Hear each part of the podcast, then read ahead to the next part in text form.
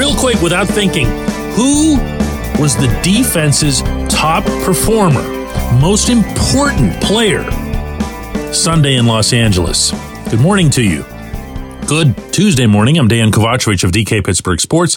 This is Daily Shot of Steelers. It comes your way bright and early every weekday. If you're into hockey and or baseball, I also offer daily shots of Penguins and Pirates where you found this. The answer, at least from my perspective, was Montravius Adams. The number of people who talk about Montravius is, mm, it's probably zero. And maybe even in Montravius' own family. But Montravius was able to do something in the first half and then continuing into the second, but really in the first half that no one else on the field was achieving. He was stopping the run. He was making things happen by penetrating into the Los Angeles backfield. He was a real factor alongside Larry Ogunjobi, which pretty much nobody's been since Cam Heyward went down. Now, Larry O played pretty well too, but Montravius was at a level I hadn't seen him previously. And because he was doing that, because he was taking care of business in there, for the most part, uh, the Rams got some decent runs out of their practice squad running backs. They're really banged up at the position, but more often than not, they got shut down.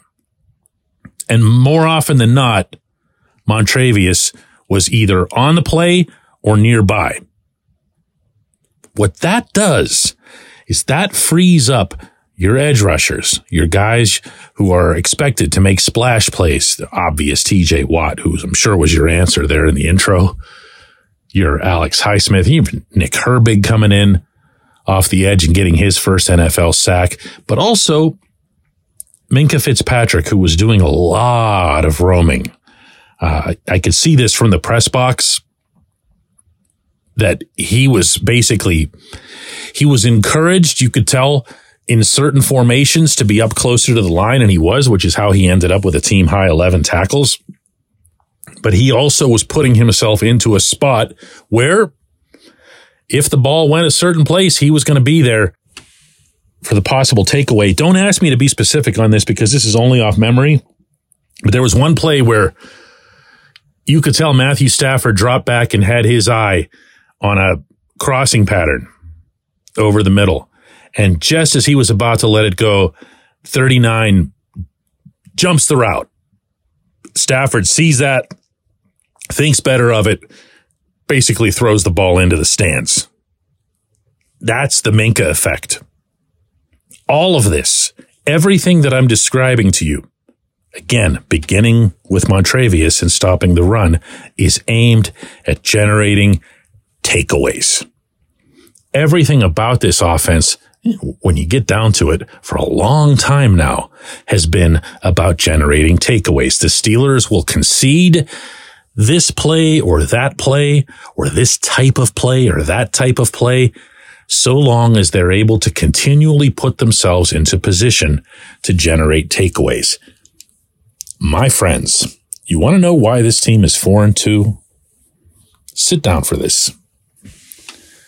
The Steelers right now are plus six in turnover ratio. That's really good. That's that's seven picks, five fumble recoveries. And of course, remember that when you're talking about ratio, the offense has to take care of the football as well. And Kenny Pickett and everyone else on the offense have been successful in that regard. Now add on to that. This is where it gets fun. The Steelers have a blocked punt. That's kind of like a turnover, right? And at the same time, the Steelers haven't had any turnovers on special teams of any kind. Taking it further, the Steelers haven't missed a field goal yet. Meaning, of course, Chris Boswell hasn't missed one yet. 11 for 11. Hasn't missed a PAT either, but field goals here is what we're talking about because if you miss a field goal, what happens? You've turned the ball over hasn't done that. The Steelers, of course, have benefited from three missed field goals by their opponents. So they're plus three on that one, right? How about going for it on fourth down. The Steelers are a plus three on that. Yeah, they got a gift on Sunday. Who cares? But they're still a plus three. Add all of this up. Add everything up. And the Steelers are a plus 13 in this category while off to a 4 and 2 start. That's no coincidence. Every level of football from Pop Warner up will show powerfully that turnovers change the game the same way TJ changed the game. You can say what you want about the defense giving up chunks and other flaws with the defense and all of the many, many existing flaws with the offense. You can also criticize the head coach on any number of issues. But this philosophy has been Tomlin's baby from the beginning. And whether he thought of it himself or inherited it from Bill Cowher or Chuck Noll, everybody loves to do that kind of stuff. I don't really care.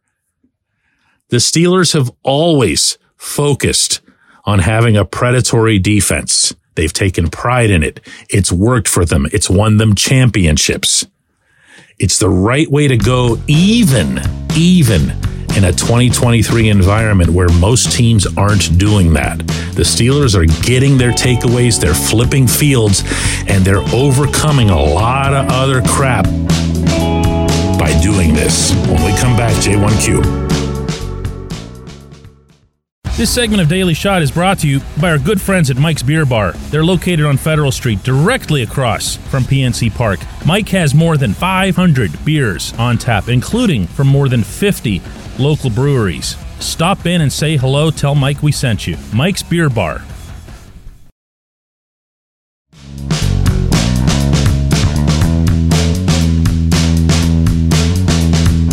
Today's J1Q comes from Peter, who says, DK, I'm curious to see your thoughts on this. But Kenny and the offense look great in fourth quarters. Why can't they do that in the first half?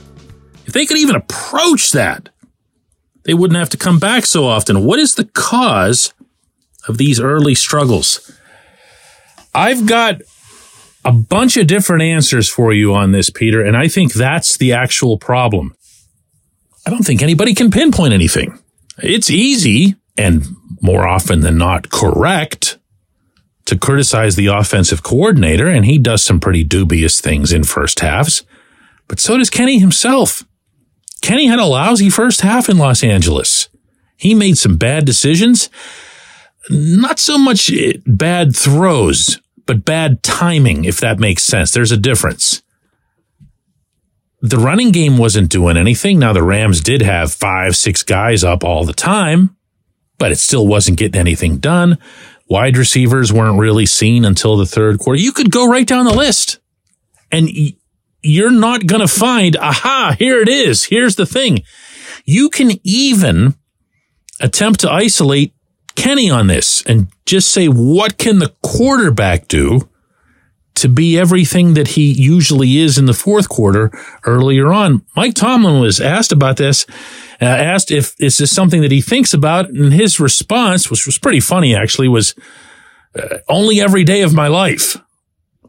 Because that would solve an awful lot in general of what's wrong with this team. But one thing you're never going to have me do, Peter, as long as I'm doing this show, as long as I'm covering this team, is pretend to know everything. I really don't. I don't have this answer. I don't even have a good hypothesis for you.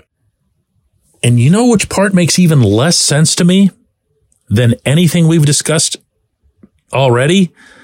It's the offensive line. Have you seen the blocking that led to Jaylen Warren's 13 yard touchdown run? It's an absolute clinic. Every white shirt found its corresponding blue shirt and did its job. And Jaylen, who had one decision to make, he told me this going through the hole. He had one direction to choose, chose the right one based on the scheme as it was drawn up. Picture perfect. And these guys are a mess through the better part of three quarters. For what reason? For what reason? I have no idea. I will say this, and I think this does matter. The Steelers offense accounted for 192 yards in the fourth quarter alone. 192. Think about that. This is an offense that is usually hovering around the 200, 250 mark for the game. They were at 192 in a single quarter with all the pressure on them, with some lousy field position and with Aaron Donald being employed by the other team. And they got 192 yards done. It's there. Okay. Somebody's got to sort it out. I don't know who. I don't know how. That's the lamest answer I'm going to give anybody all season. I promise in advance. I appreciate the question, even if I don't have an answer for it. I appreciate everybody listening to Daily Shot of Steelers. Mike Tomlin's press conference is at noon today. The team resumes practicing tomorrow. And we'll be back with another one of these bright and early in the morning.